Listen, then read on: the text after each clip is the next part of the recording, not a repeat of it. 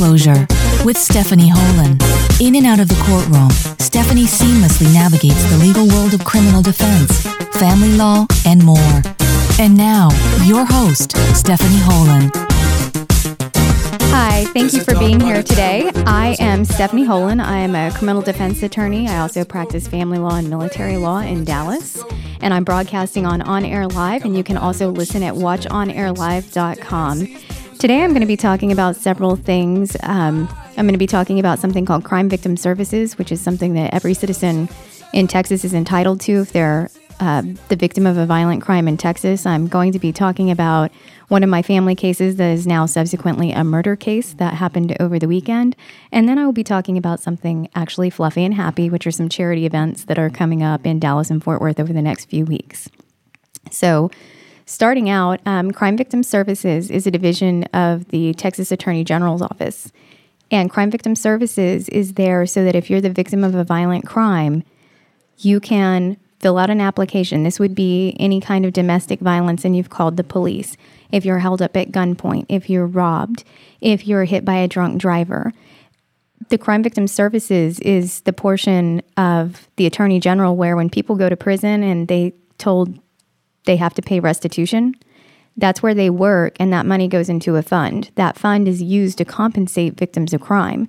So you fill out your application, you send it into the Attorney General, you have your police report, and this will give you, in the case that somebody is murdered and you lose a spouse or your children lose a parent, it will give you a certain amount of money per child per week for taking care of child care services because now they've lost the ability to have the income of that one parent or it will also help with funeral expenses. Most people who are victims of violent crime, and um, like my case this past weekend where somebody is unexpectedly murdered, well, now you have a crime scene. Now you have crime scene cleanup. You have the transportation of the bodies from where the accident occurred, where the violence occurred, and they take you to the hospital or to the morgue. Then there's all of the fees for doing that. There's an ambulance ride. And then something fun they never tell you that you're going to get charged for is called cleanup. So if you have a family member who's a victim of a violent crime, like my client this past weekend, he was shot and killed in the middle of a street. His family's actually getting charged for the cleanup. His family didn't do anything to put him in that bad situation. That was a personal choice. So his family can use crime victim services and help get help to pay for that. So they will help pay cleanup expenses. They will help pay for the funeral. They'll, they'll even cover flowers. They'll cover therapy. Uh, he leaves behind uh, two twin little boys that are barely over a year old, and they'll get child care expenses. They'll also be able to get medical care, everything that they would have if they had that second parent still alive and there. So you can go to Google. It's really easy and just type in crime victim services. And it's a very underutilized in Texas. So I heavily advise anybody who may be out there listening if you have been the victim of a violent crime, this is why it's there. Now, I'm going to tell you a funny story because I used to work for this division in the Attorney General's office, and that's how I know about crime victim services. And the best feeling in the world is reading some of these really tragic stories and being able to write the award letter that gives them money for childcare expenses or medical expenses. If you've been hit by a drunk driver and you're now in a wheelchair, it will compensate you for that. That's a great feeling. But I also had some guys who are in McAllen, Texas, and the story starts that they were in McAllen, Texas at a Whataburger at 3 a.m. And within reading the first three sentences of the report, I was like, oh, they're drunk and they're sobering up. This makes sense.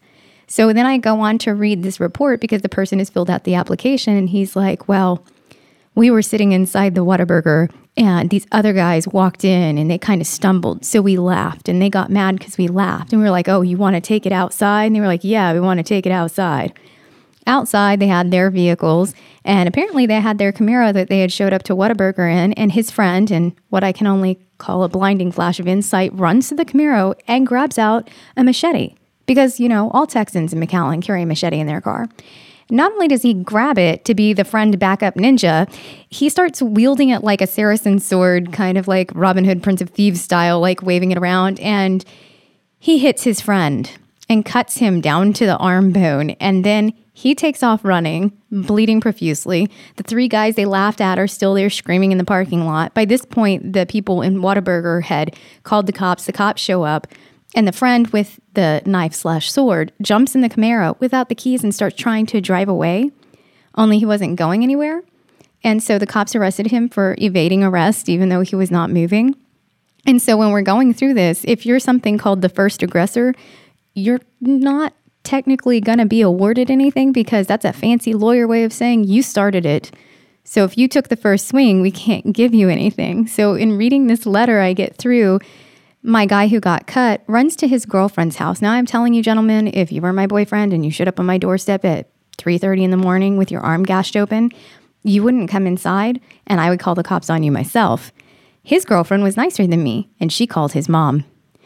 And so then the mom shows up and he's like, I don't want to go to the hospital. You know, I don't want to get in trouble. It's going to cost me so much money. And then I have all the pictures from the hospital and see how truly bad this cut was.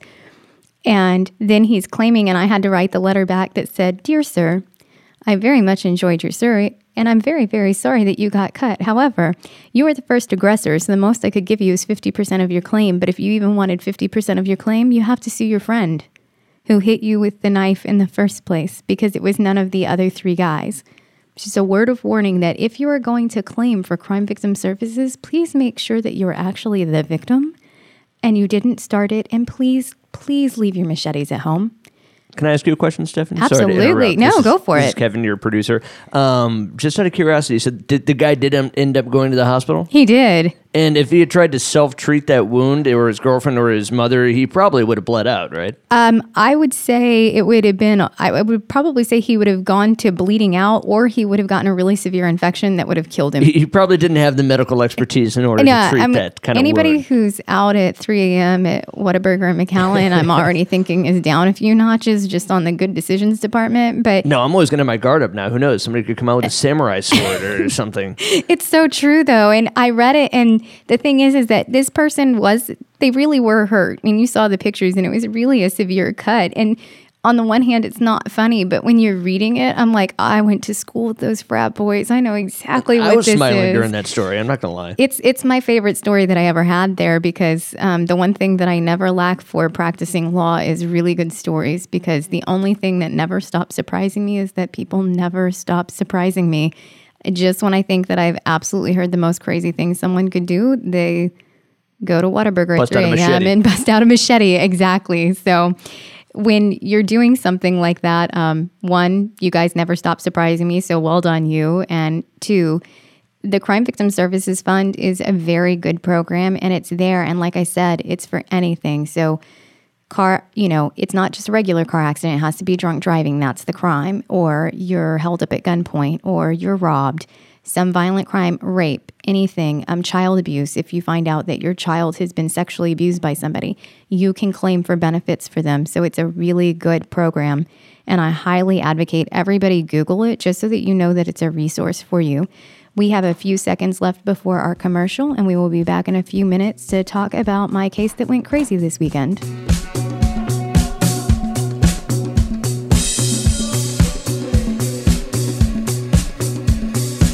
More of Total Disclosure with Stephanie Holan is next.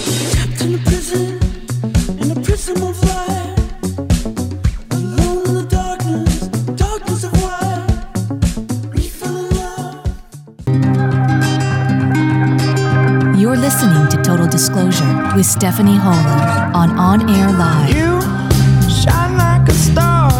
Hi, we're back. This is Stephanie Holan, and I am going to be sharing a little bit about a family law case turned criminal case that uh, kind of went awry this weekend. This is one of my personal cases.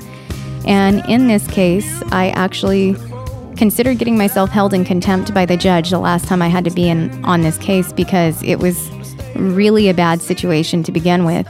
And I represent um, a young woman, and she uh, got pregnant with twin little boys, and they mom and dad never married. They're both really young. Um, one was 19, one was 17. So after the children were born, um, boyfriend had moved in with his girlfriend's parents. And over time, boyfriend started exhibiting really dangerous behavior, so much that my client, the mother, her parents confronted him and were like, You cannot be in our house and continue to act this way. And this young man attempted suicide four times, two times in um, his girlfriend's parents' house, including once on Thanksgiving Day. Obviously, he survived all the time, but I knew that he was an um, avid fan of drugs of all kinds. And he was very violent, um, up to and including when mom was pregnant with the twin boys, he held her up at gunpoint. So, we're obviously, even for somebody who's not trained in psychology or law, you're not dealing with a very stable individual. And so finally, the parents and the mother of the twin little boys kicked this person out, and he went back to live with his parents not too far away. And the violence continued to escalate. The violence continued to escalate where he would call the mother um, when he had the two twin boys in his possession, and he would be doing things to make them scream. So I have minutes and minutes where this, and he's a parent to these two little boys, and you can tell the difference between baby cries, and you can tell that he's hurting them. So CPS got involved, and I went to court and petitioned the court for something called a protective order.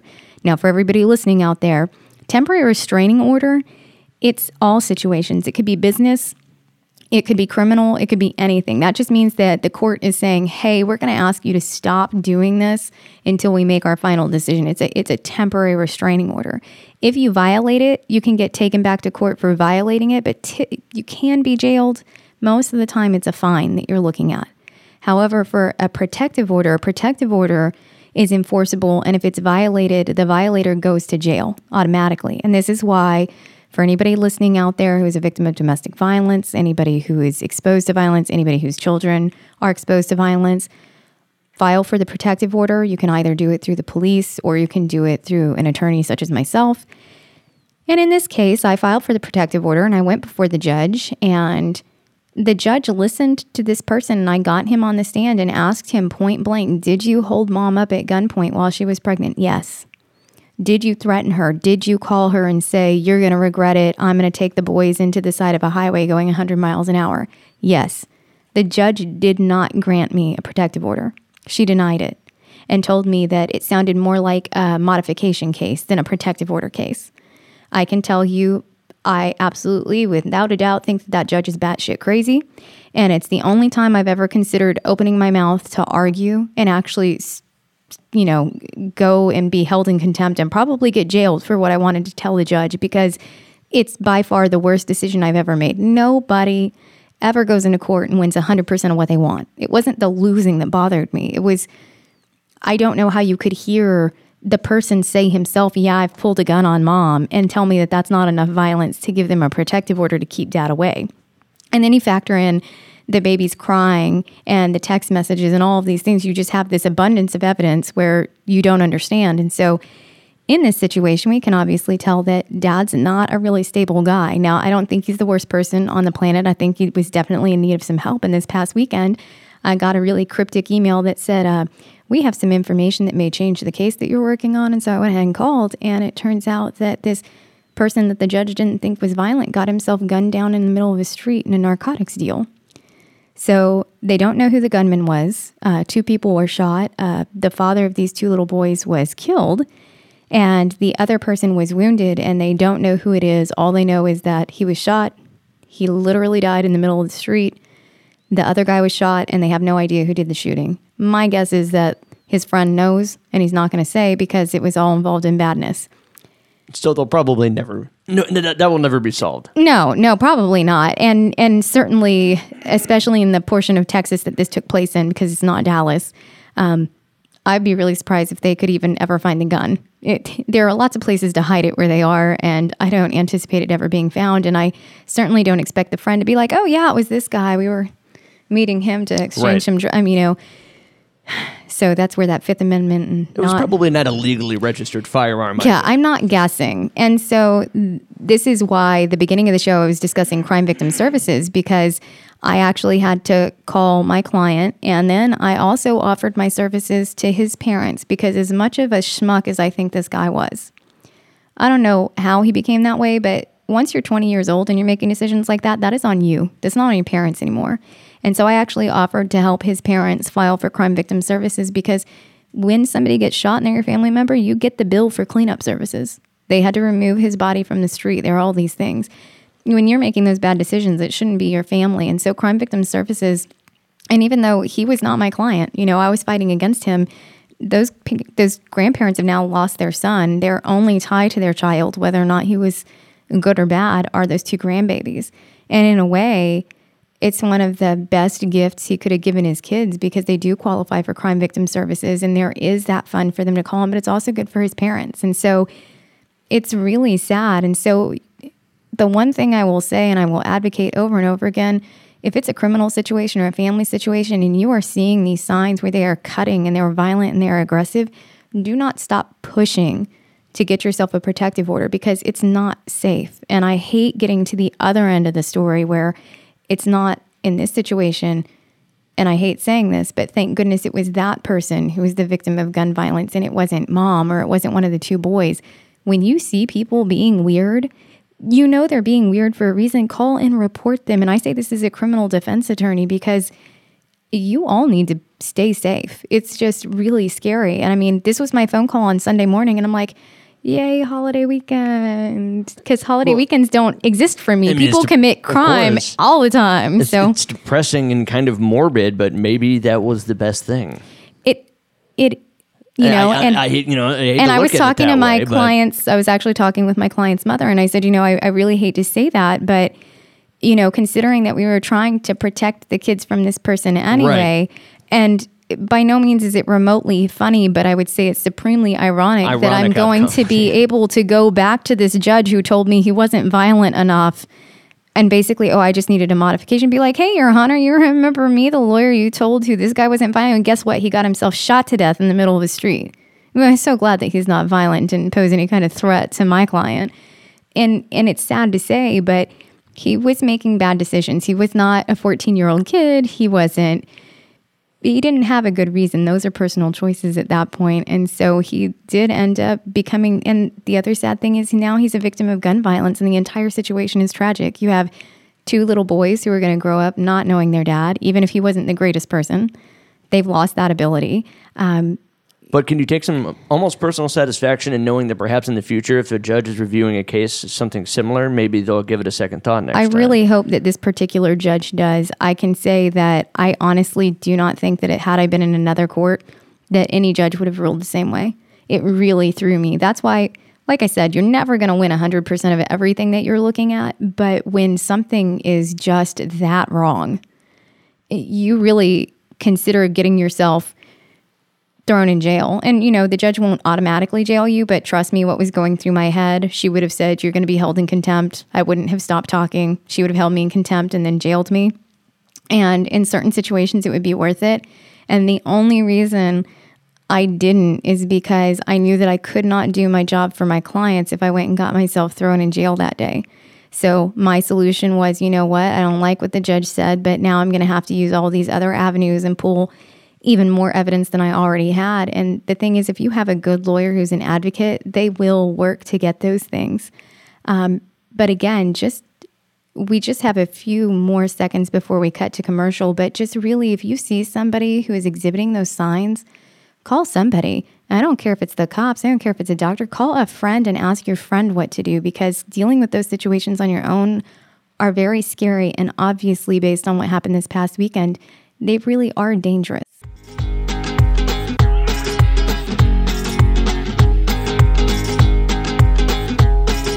More of Total Disclosure with Stephanie Holan is next.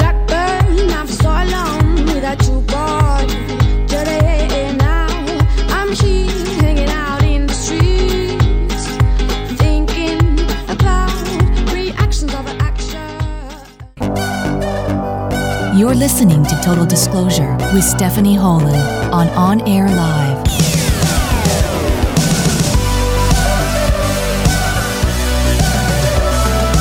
This is Stephanie Holan, and you are listening to Total Disclosure. Uh, the first two segments have been a little heavier because we're dealing with some of the um, shadier slash more depressing parts of what I do. Uh, it's always nice to help people, but a lot of people think that lawyers are almost one dimensional and that you just have court and it's it's criminal or civil, it's family law or anything like you see on TV. I promise you that it's not. And to this day, the law and order dun dun sound has never happened when I've walked into a courtroom. But there are a lot of really Oh, that's cool disappointing. things. It really is, and I keep waiting for it. And I've considered having it as a ringtone. It's just not the same. Maybe if I get somebody to come in and like play it for me one day. Yeah, you need it to come out of nowhere. I you know, and somebody who like really thinks I'm special will come do that, and that would just be fun. I think probably the other I'll attorneys see and if we can judges make that happen for you. we will just start getting applause for. I, I think that we're all big enough nerds down there that we would all think it was fantastic because we're always loving the shows and we're like, wow, they asked for, you know, a search warrant and they had it signed in under 30 seconds. Well, Isn't like every case that you see on TV like all wrapped up in a bow, like at the Yeah, end? within like, 45 minutes when you Yes. include the commercial breaks. And Every I'm like, every single case. every single case. And there are very few where it turns out bad. And then it's never the client who, like in my situation this past week, it's never the client who loses their life. It's always like one of the main characters.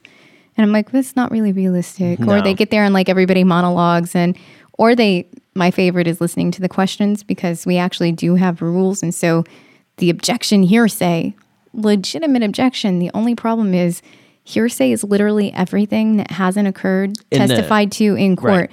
it applies to papers. I could bring in your birth certificate and say, This is your birth certificate. Well, how do you know?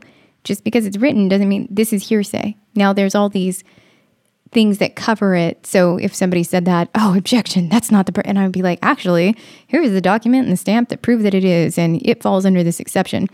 They never do that in TV.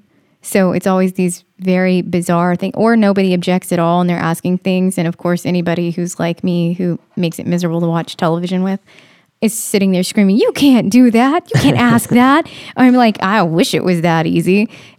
Anyway, People always do that with their professions. It's just a, a natural thing. I think it's probably anytime how see, doctors feel about Grey's Anatomy, Yes. or I'm I don't know about you. Anytime I see somebody doing radio on a t- movie or TV show, I'm like, that's not how that works. They're talking like five feet away from their microphone. yeah, and they always have the room with like lots and lots of lights and BB things behind them, and yes, I'm like, it's never that uh, it, it's never elaborate. That it also looks like you're in like one of those really old computers that used to take up two rooms. And Yeah, I'm like, yeah, that's why, true. Why do we build radio places inside of giant old computers? Yeah. At least that's what happens when I watch it. I don't know how you feel about it, but no, that that is true. Yeah. there aren't really many accurate depictions. So you watch that, and it kind of makes what you do first. It gives everybody a really um, cracked view of what you're actually doing. But the other thing is, it kind of limits you in what they think you're doing. One of the cool things that I get to do with my degree is I also know a lot about nonprofit law, and I actually operate my own nonprofit. I operate a charity, and I also work with multiple other ones throughout Dallas. I work with uh, the Kimberly Moore Foundation in California, and then there's one called ND Hope, which is based out of Colorado and it builds schools in Liberia, Africa. Most of the parents in Liberia were wiped out by Ebola. So there are a lot of children being raised and it was mostly women who survived. And so you have a lot of women who are raising these children who aren't theirs, but they don't have running water, they don't have clothes. And the thing is, Liberia is really lush. It's like a rainforest, but they don't know how to farm. So I'm actually getting to go over there with my knowledge of nonprofit law, but I was also a teacher before I was an attorney. And so I actually get to go over there and teach something I never thought I'd be teaching before. I'm actually teaching farming. I grew up on a farm as a little girl. They don't know. I do remember you telling me that on the, the Yes, experts program. That's um, right. They uh, they don't know how to cultivate anything, and they have the they have the rain, they have the right kind of soil, but they don't have that kind of knowledge. And there was a school built there before, and of course, there's a lot of guerrilla warfare that goes on over there, and they actually came and burned down the brand new school. So I get to go back this next month and see the site where we're building the new school, but I'm also going to be writing the curriculum for that. And so that's a really cool opportunity. So anybody who wants to get out there, this isn't even my foundation. One of my friends runs it. I'm just getting the opportunity to write the curriculum. It's called ND Hope. So if you're interested in helping build schools in Africa or donate or send over clothes, there's also something called a Lucy light, and you can find it on Amazon. Basically, it looks like a CD, but it blows up and it's a light that will last for 10 years and it charges on solar energy. It, you don't have to have the electrical system like you have here. It's Right. not got to be plugged in because it recharges itself. And there are no lights over there. Like when you get up at night, it, it's not like walking There's no grid. Exactly. There is no grid in Liberia. There's none. And so when it's dark, it's really dark. So they need the lights, and especially with the sort of um, temperament and, and governmental climate and things that they deal with there, they need light, especially at night. Um, the Kimberly Moore Foundation is in California, and she's actually partnered with ND Hope as well. And then I have two charities, and there's actually an event with my charity going on this weekend in Fort Worth. And I run a charity called Operation Rubber Duck. And it's something really cool that I started um, because in law school, they teach you how to incorporate things, which I never knew I was going to know how to do before I went. So it kind of makes it less than that law and order scene. And so what my charity does is when you go to hotels, you always swipe the soap and shampoo. And then it lives in your cabinet unless, you know, it's like the two times that you run And out of soap or shampoo. then it comes in handy. Exactly. Yeah. But that's pretty much maybe maybe three times a year. Besides that, it just lives and looks really pretty in your cabinet. So we ask everybody to donate that. We create kits that have soap, shampoo, lotion, deodorant. We make half the kits with feminine supplies, half of them we give razor kits, Listerine, and then we include like non-perishables like um, granola bars or easy the instant mac and cheese packet things because they can go into you know 7-eleven and use their microwave and actually have something to eat and then Yeah. we literally go downtown we go downtown dallas and downtown fort worth and this weekend it's downtown fort worth and we walk and we distribute them to the homeless we should just walk up and give them that because and sometimes you have to give people what they need and not what they want and i have a small human who's 13 years old and i will tell her all the time I made a lot of decisions that had consequences in my life. People who were in those situations had a lot of consequences in their life. I won't give money. I'll give you what you need. I'll give you food. I'll give you blankets. How can others get involved in this?